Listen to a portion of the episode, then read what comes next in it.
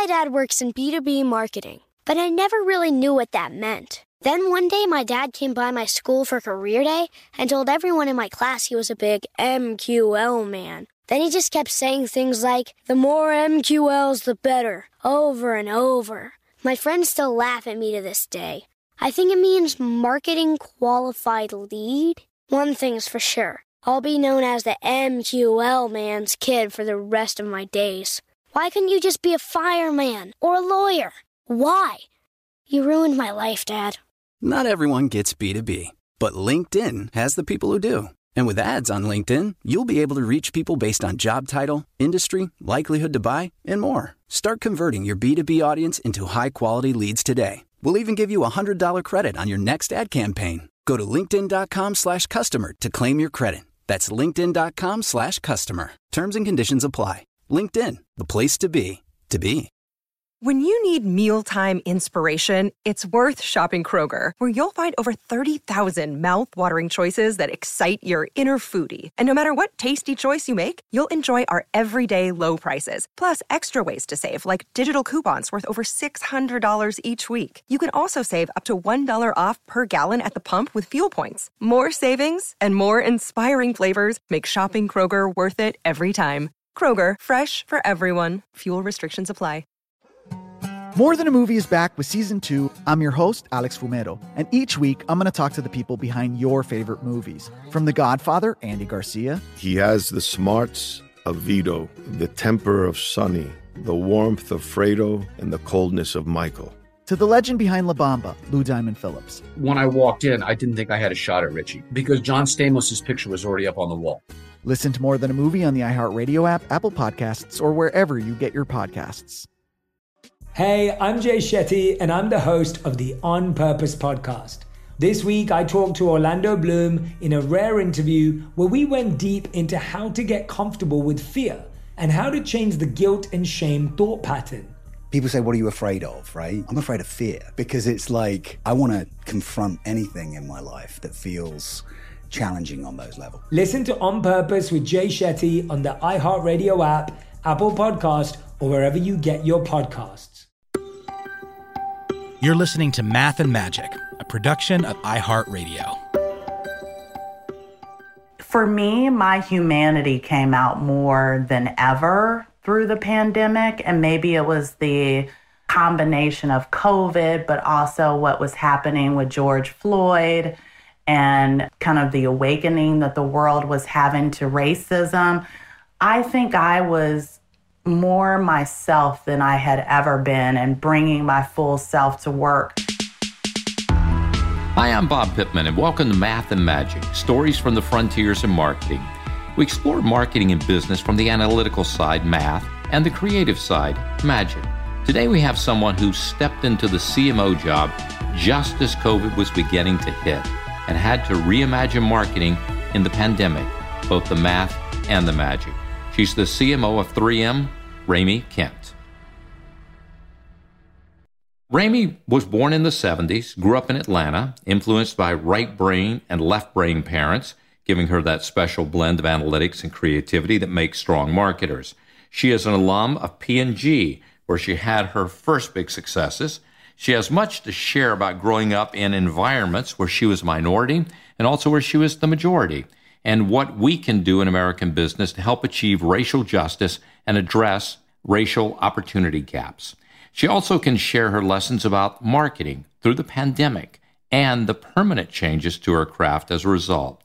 She was named one of 40 under 40 marketers by Ad Age, and Savoy magazine named her one of the most influential women in corporate America. Rami, welcome. Thank you so much for having me, Bob. I'm truly honored. Well, we are delighted to have you, and we're going to dig into some meaty stuff. But before we do that, I'd like to do you in 60 seconds. Are you ready? Yes. Do you prefer early mornings or late nights? Late nights. Introvert or extrovert? Introvert. Scotch tape or scotch liquor? Uh, scotch tape. Meeting or email? Meeting. Cats or dogs? Dogs. Salty or sweet? Sweet. It's about to get harder. Smartest person you know?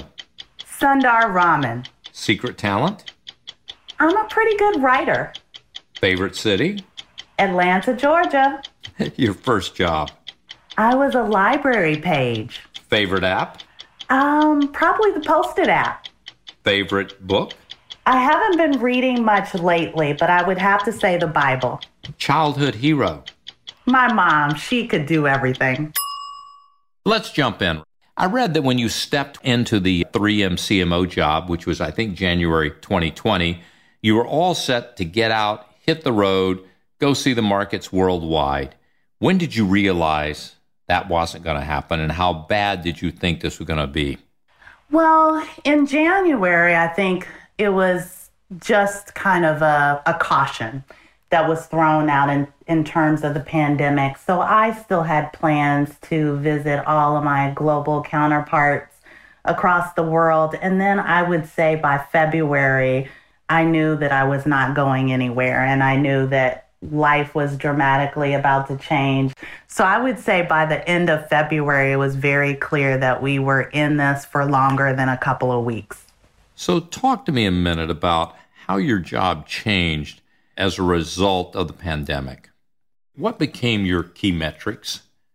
Well, Bob, our key metrics actually did not change vastly. We still focused on brand awareness, sales growth, conversion and traffic and engagement, and overall ROIs to make sure that our dollars were being spent effectively and we were driving the right outcomes. But what I think we really did is focused even more deeply on keen understanding of consumers and getting that voice of consumer into our marketers' hands, really understanding the sentiment and how needs were changing post COVID was really, really important. And it became our focus area so that consumer understanding just elevated itself during this time. 3M has N95 respirators. Pandemic hits. Tell me that story. Yeah, so I kind of breathe in as you ask the question because there's nothing more critical than working at a company that is responsible for N95 masks and we are the number one producer and there's a pandemic and mask and PPE are the things that are keeping people safe. It is a tremendous responsibility. I couldn't have been prouder of the company and especially Mike Roman's leadership in saying, we have a responsibility here. This is not about making money. This is not about anything beyond keeping people safe. And he took the creativity and the innovation and the know how of 3Mers and he focused it towards production of those masks. And we delivered about 2 billion masks in 2020. Well, we all thank you because you, you really did step up. So, how did your role as a leader change during the pandemic? All of us were handling work and home, and everything was melding together. And people were scared. I think people were going through dramatic changes depending upon what their home lives were a lot of my people have young kids that they had to manage. And so, my leadership style, I would say I consider myself a human centered leader. I had to really, really make sure that I showed up that way. And that was making myself more accessible. I tried to be as clear as possible. I tried to remove busy work or excess work that was not focused. I tried to just have real conversations with people and check in and let them know that it was okay not to be okay and be relatable. That was really important. And so I think that's how my leadership shifted.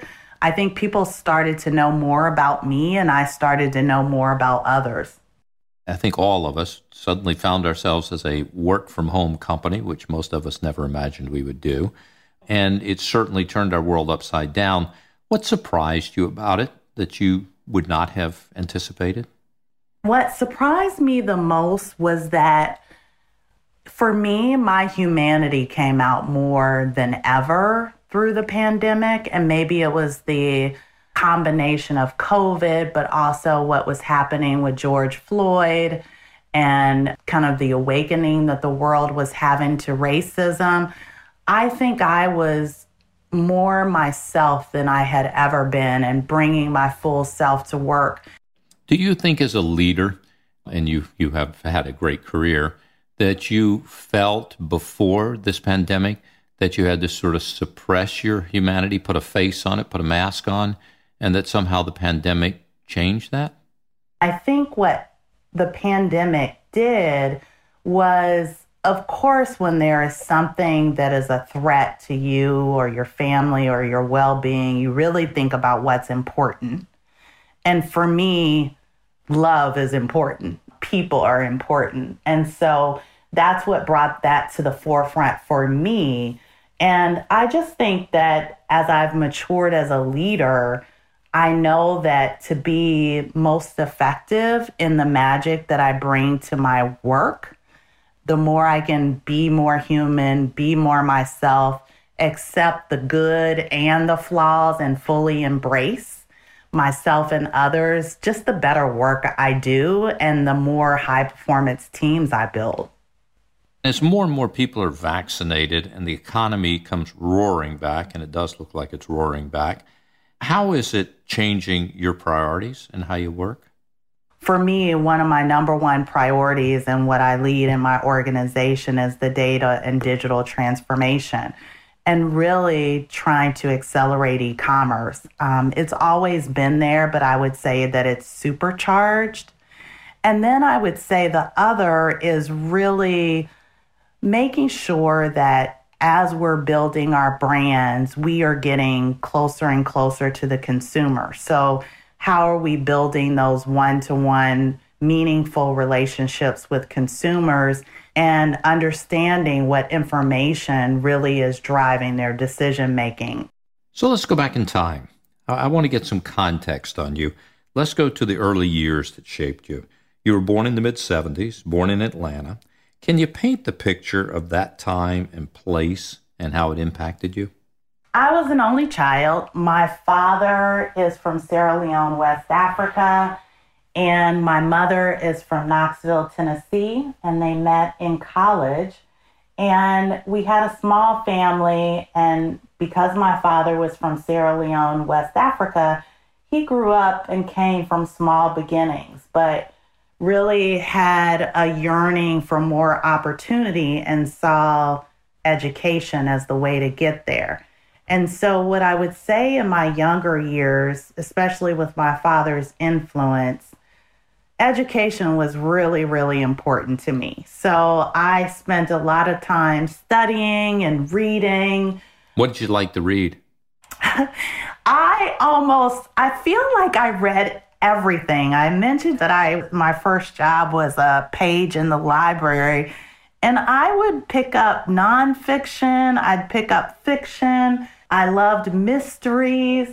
I I loved it all. I really love to learn. And so that that means any book is kind of of interest to me. You know, it's a shame that that people don't spend more time in libraries now. We have this point of connection, which I didn't know, that I actually worked in the library in my small town in Mississippi, and I saw so many books and discovered so many ideas just from going, oh, that looks sort of interesting, and opening and thumbing through even a few pages and taking a few of them home. It's one of those jobs you would never think that it would have a value to you, but it's it's funny how it does. Um, talk about your early aspirations. You know, you were in this environment. Clearly, education was important. Your parents valued it. They spent a lot of time focused on you. How, what did you aspire to be, and how were they helping you achieve those aspirations? I, when I was younger, really thought that I was going to be a lawyer. I loved English and I was told that I was pretty persuasive. So that really is where I was tilting. And my parents were just highly supportive. In fact, they never told me what type of occupation I should have. And as I got older and then when I chose to go to Florida A&M, I saw that, you know, Florida A&M had a program which was an MBA program and I did the undergraduate piece and I said, "Oh, you know, I'll focus because English is too limiting. I'll get a business degree and then maybe I'll get an MBA and then maybe I'll go to law school." And so what I learned as I was getting interested in marketing curriculum as I was going through school, I felt like I was able to bring the persuasive aspects that I loved about being a lawyer, looking at multiple sides or views of things, and then coming to a clear point of view and then being able to persuade others to that. I really just started to love marketing, and that's the path that I chose. So let's jump on college for a minute. I read that you had first decided you wanted to go to an HBCU and then set out to figure out which one. Talk, talk to us a little bit about your thoughts on the power and value of the HBCUs. And oh, by the way, Florida A&M University's marching band is unbelievable, world famous, and they were actually featured in our iHeart HBCU homecoming celebration last year. Oh, that's awesome. They are fantastic. I really grew up and I felt like I had a lot of experiences where I was the minority. I mostly um, went to predominantly white schools and I moved into a neighborhood that was predominantly black right into high school. And I realized that, you know, I felt like I could use more of the black experience, to be totally honest. And so I think my parents thought I was going to go to school at Duke or Emory, and I really decided for myself that I wanted a HBCU. And the way I chose Florida A&M University was that my counselor at the time spoke very highly of the business school. And I said, "Okay, I'll go." And it was close to home. It was 4 hours away and it felt like it was the right choice for me to really immerse myself with people that looked like me on a daily basis as I matriculated. And it's one of the best choices I've ever made. So you leave college, you have an undergrad degree, you have an MBA, and you land at Bell South, and that was before it was acquired by AT&T. What attracted you to that business? You know, it was funny. I I definitely always have loved technology. And so when the opportunity came up for Bell South, number one, from FAMU, I really wanted to get back to Atlanta. So that recruitment was great because it allowed me to do so. But then also to be in the technology sphere of things. Um, at the time, Bell South was really getting into its bundling of your home phone, your internet, your cell phone. That was of interest to me. And so I was only there for a short period of time before I then went to P&G. But it was great to be home and it was great to be um, at a company that was kind of an Atlanta steadfast, if you will. Well, P&G is certainly the mecca for marketers and so many brilliant marketers and business people have done their time at P&G. Everybody wants to get there. Huge demand for a limited number of jobs. How did you get there and why did you get there? Yeah, I was actually quite different in my route to P&G. At the time, um, this was in 2000, really P&G only recruited from schools. So it was either, you know, you had an MBA and they took you straight from your MBA, and there were not experienced workers at the time. And my ex husband was actually still at FAMU interviewing with P&G and he proposed at the same time he was interviewing and really said, "Hey, my fiance needs to look at opportunities. And she's a great marketer. Would love for her to talk to marketing. and I had to take the P&G test. So I, I took that and I passed. And I interviewed, I remember interviewing with marketing as well as purchasing. And my purchasing interview was the first day, went really well. They gave me the offer at the end of the course of maybe talking to four people. My marketing interview was pretty rigorous. Um, I had some great people that I'm still in contact with today that interviewed me. But at the end, I left and they didn't give me the offer. And everybody knew that if you didn't get extended the offer, you weren't getting a job. And so I was checking my voicemail, and the HR person was like, You weren't supposed to leave the building. We would like to extend you an offer. And that's how I went into marketing. So Tell us for a second about why P&G is such a great education for marketers.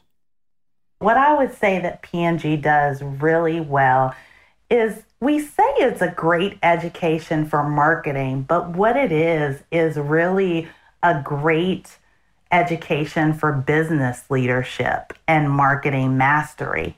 And so at P&G uniquely, brand building, so owning the brand and driving demand for that brand is in concert with owning the P&L and the multifunctional leadership that drives that P&L and you orchestrate it like a general manager and what I think P&G does really well is that it has a growth mindset in its organization where even if you do really well the year before, it's always about how do you step change your performance. And I think by really driving excellence year on year, training their people in not only the creative aspects of marketing, but the measurement and the analytical aspects of marketing, it just makes you a really great business leader.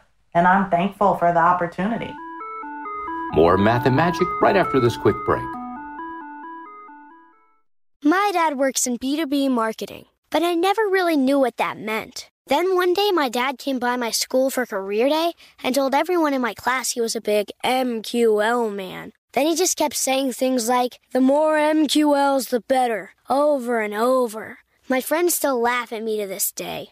I think it means marketing qualified lead. One thing's for sure I'll be known as the MQL man's kid for the rest of my days. Why couldn't you just be a fireman or a lawyer? Why? You ruined my life, Dad.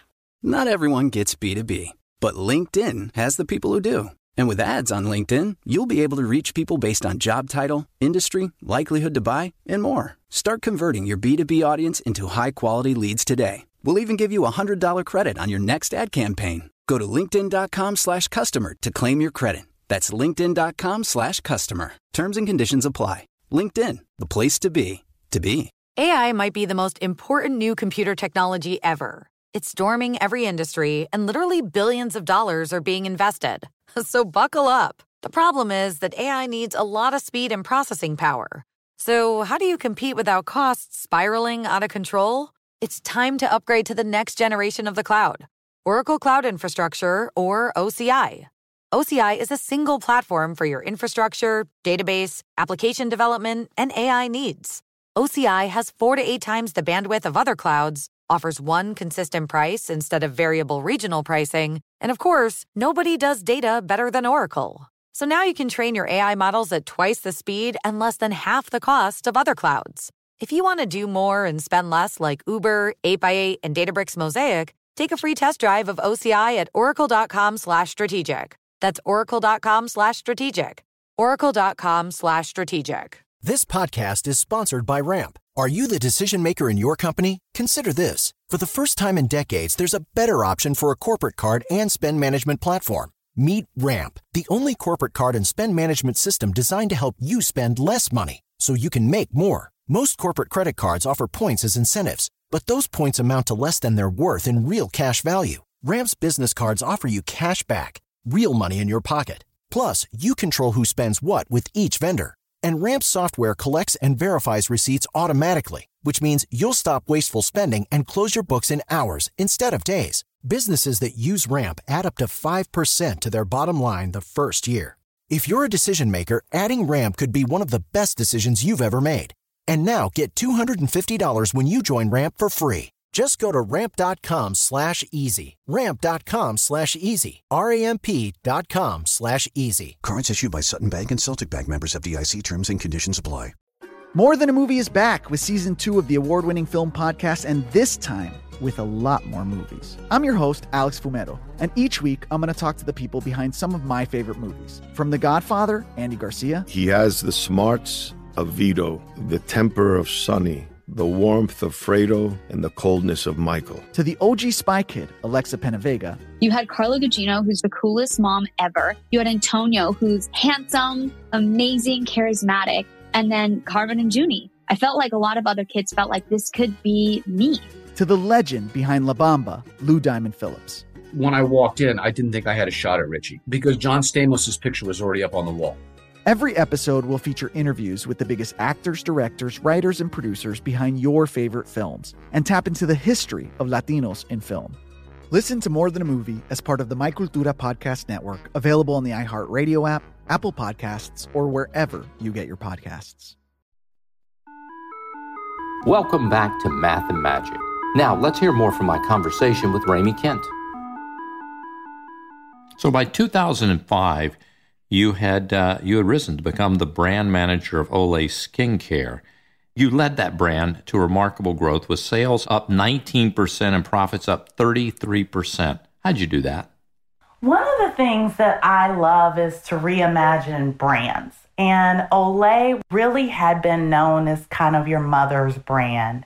And Michael Karimsky at the time was my general manager. And he had this great vision for we are going to reinvent this brand.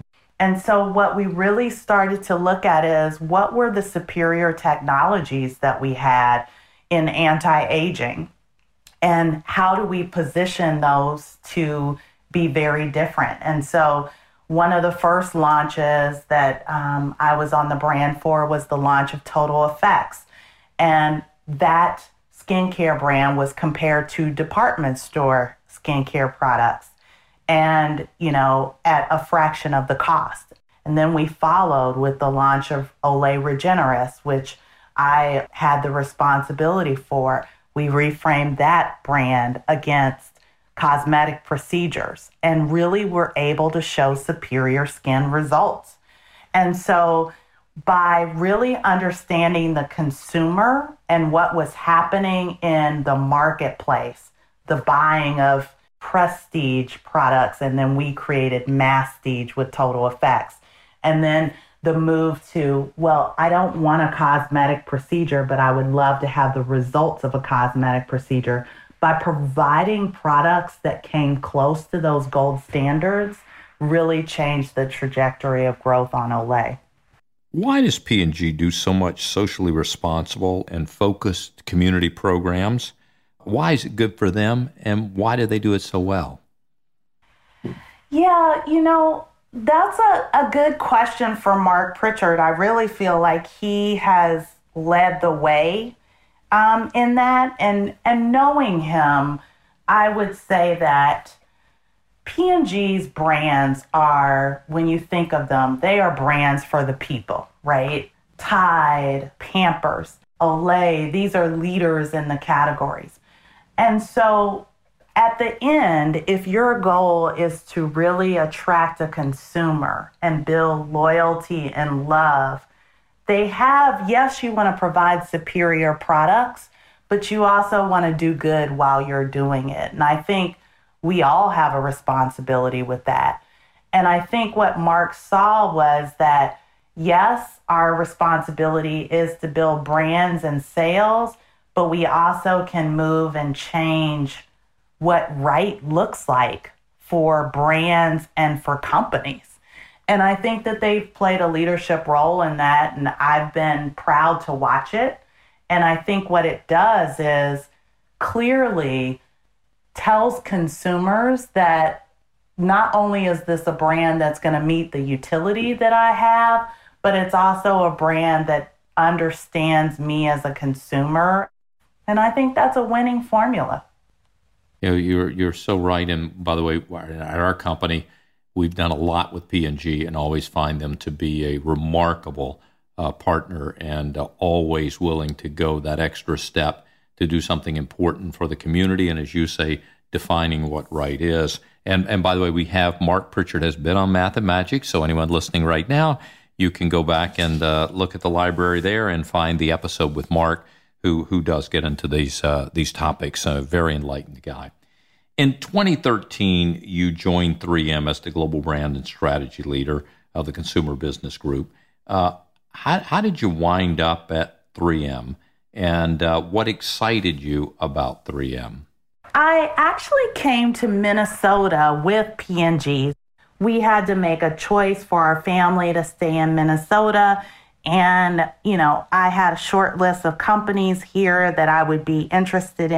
And of course, 3M has a wonderful reputation of innovation and reliability. And at the time, there was the opportunity to really come and lead the frameworks for the iconic brands that we had. And what I did was spend time really building the brand purpose and a lot of the fundamentals for each of these wonderful brands on their own, but really tightening their equities and making sure that they had a real reason for being and a purpose that would lead them to growth in the future. And that job excited me. Like I wanted to work on the brands, Post it, Scotch, um, had a passion for them and thought that they were in a place where they could really be reimagined and continue to grow for years to come. So I was honored to take the opportunity. Well, everybody, of course, wants to know about Post it because that's got to be the hot brand and the one with that incredible backstory. You were alluding to this. How do you keep it relevant? Uh, and can you talk a little bit about how you made it digital? Yeah, so I wish I could say that I came up with that brilliant idea, but I didn't. The Post it app launched in 2014. But what happened was it launched and we didn't let anyone know about it. So we really did not bring marketing to bear to bring it to life. And so in 2017, I relaunched it and really connected it to our physical products. So things like, you know, making sure that people understood that there was an app available when they bought the product. So on the packaging, the Post it app is present.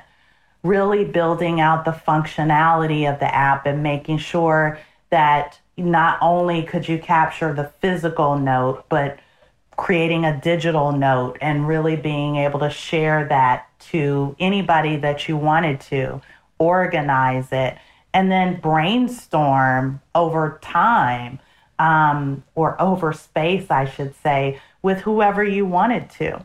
And so it was simply reading through the consumer inputs. When we talk to people, the number one reason that lapsed users stopped using their post-it note was because that they were using a digital choice to keep notes. But what they complained about was it didn't have the tactile nature of the three by three the physical. They couldn't write things down which often helped them to remember and what we saw was the opportunity was to bridge the two it's not either or it's not physical or digital it's both Let's move. You talked about George Floyd earlier, the other big major event of 2020, and let's go back there for a minute. Um, I mean, an awful murder. Uh, it's captured on video. All of America really came face to face with the issue of racial injustice. You're a black woman in a major American corporation. How did you use your position at 3M to make a difference, and how did it affect you? This has been interesting and, and frankly continues to be an interesting daily challenge. So, your question about how did I use my position? Number one, I think I have a responsibility as a Black woman to be the voice for others that maybe don't feel heard or don't have the ability to speak up, especially in corporate America as to how racial injustice shows up for them every day in their workplace. And so, really using those moments to listen first, hear kind of what our workforce is saying, and making sure that we're talking to those underrepresented people in the workforce, Black and Hispanic, and really getting their true experience and being willing to listen even when it, it, it, I think when you talk about racism, often the word just evokes rejection, right? I think people want to say, well, I'm not racist. And so that defense often gets in the way of hearing real life experiences for people. So what I used my role to do is is to definitely speak up myself and then be a conduit for others.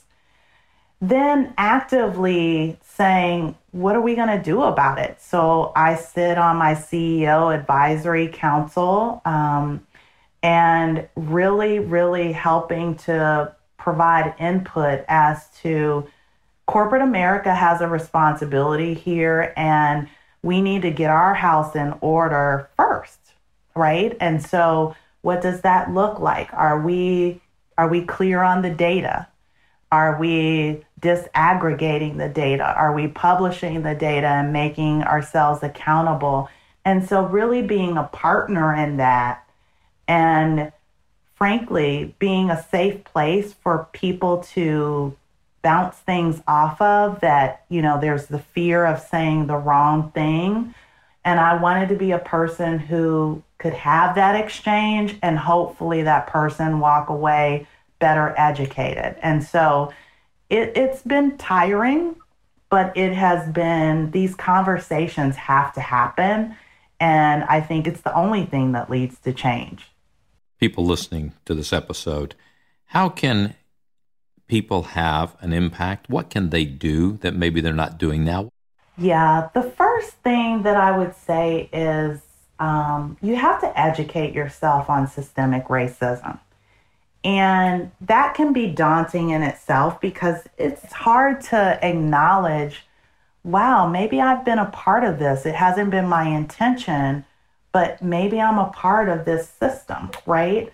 And so there are many books out there, there are many talks, um, there are many ways to educate yourself without asking another Black person, right? And so I say job number one is educate yourself on what exists in this country and the way the country has been built.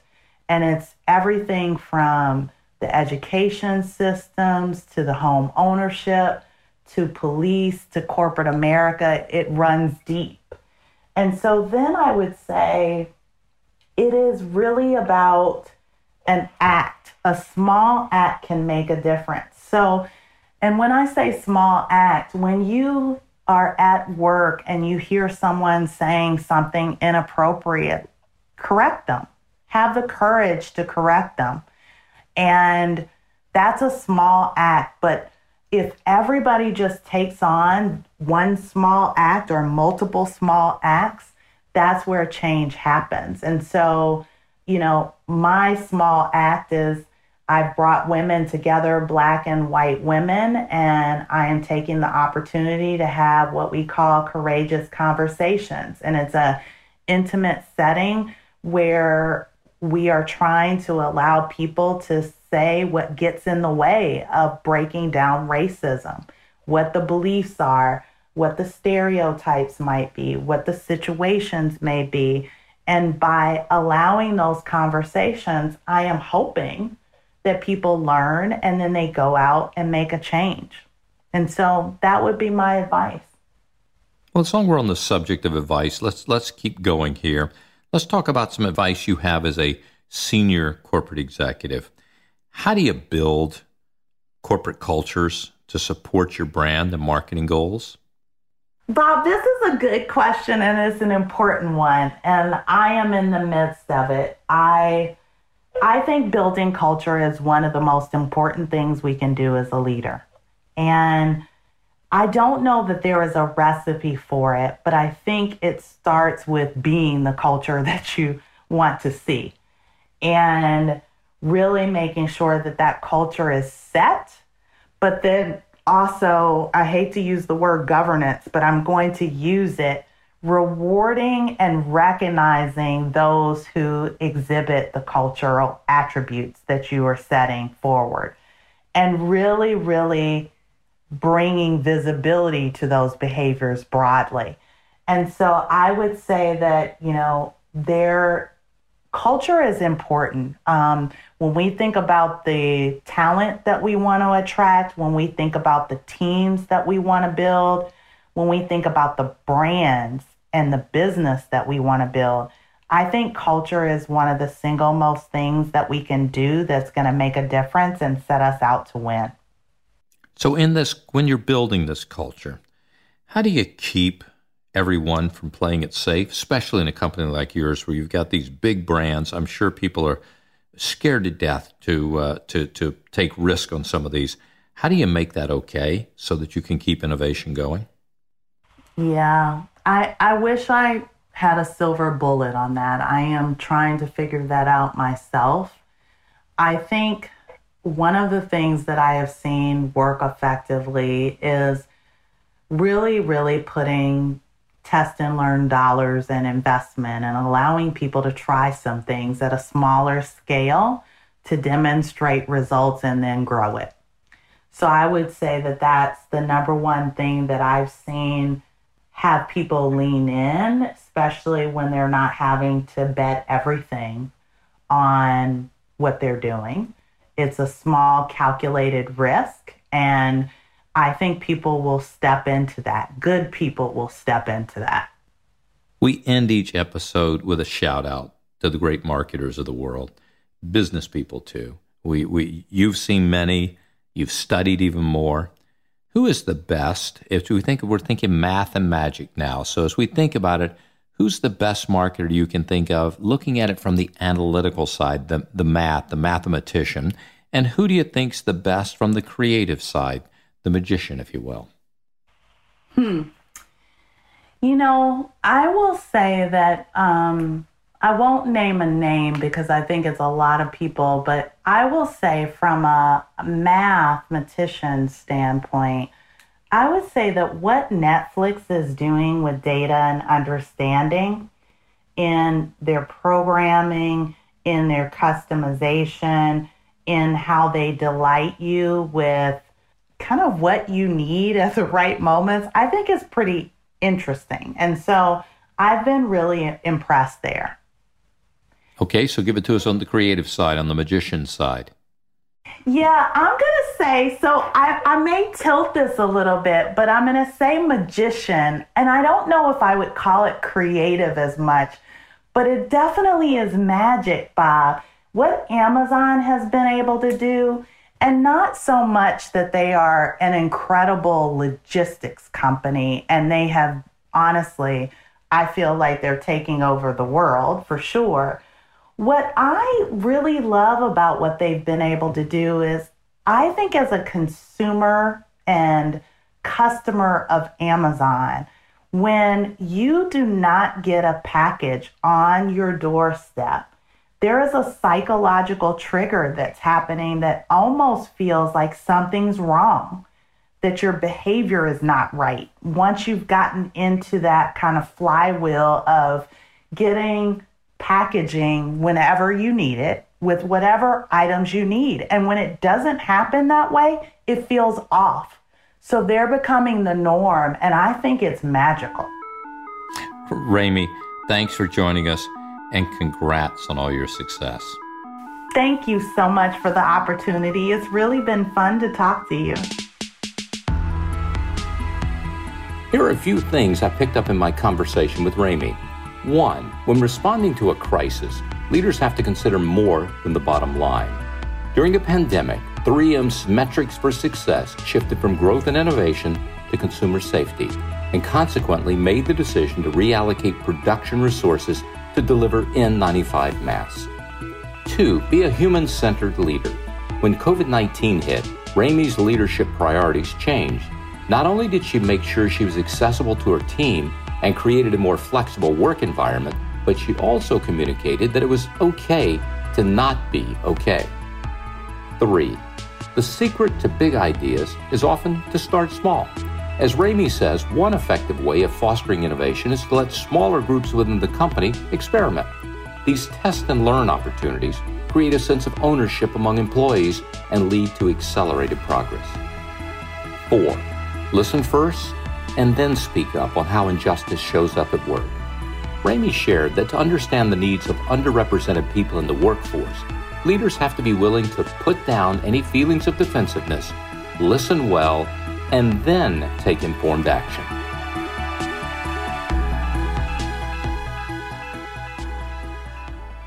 I'm Bob Pittman. Thanks for listening. That's it for today's episode. Thanks so much for listening to Math and Magic, a production of iHeartRadio. The show is hosted by Bob Pittman. Special thanks to Sue Schillinger for booking and wrangling our wonderful talent, which is no small feat. Marissa Brown for pulling research. Our editor, Derek Clements. Our producer, Morgan Lavoie. Our executive producer, Nikki Ettore. And of course, Gail, Rahul, Eric, Angel, Noel, Mango, and everyone who helped bring this show to your ears. Until next time.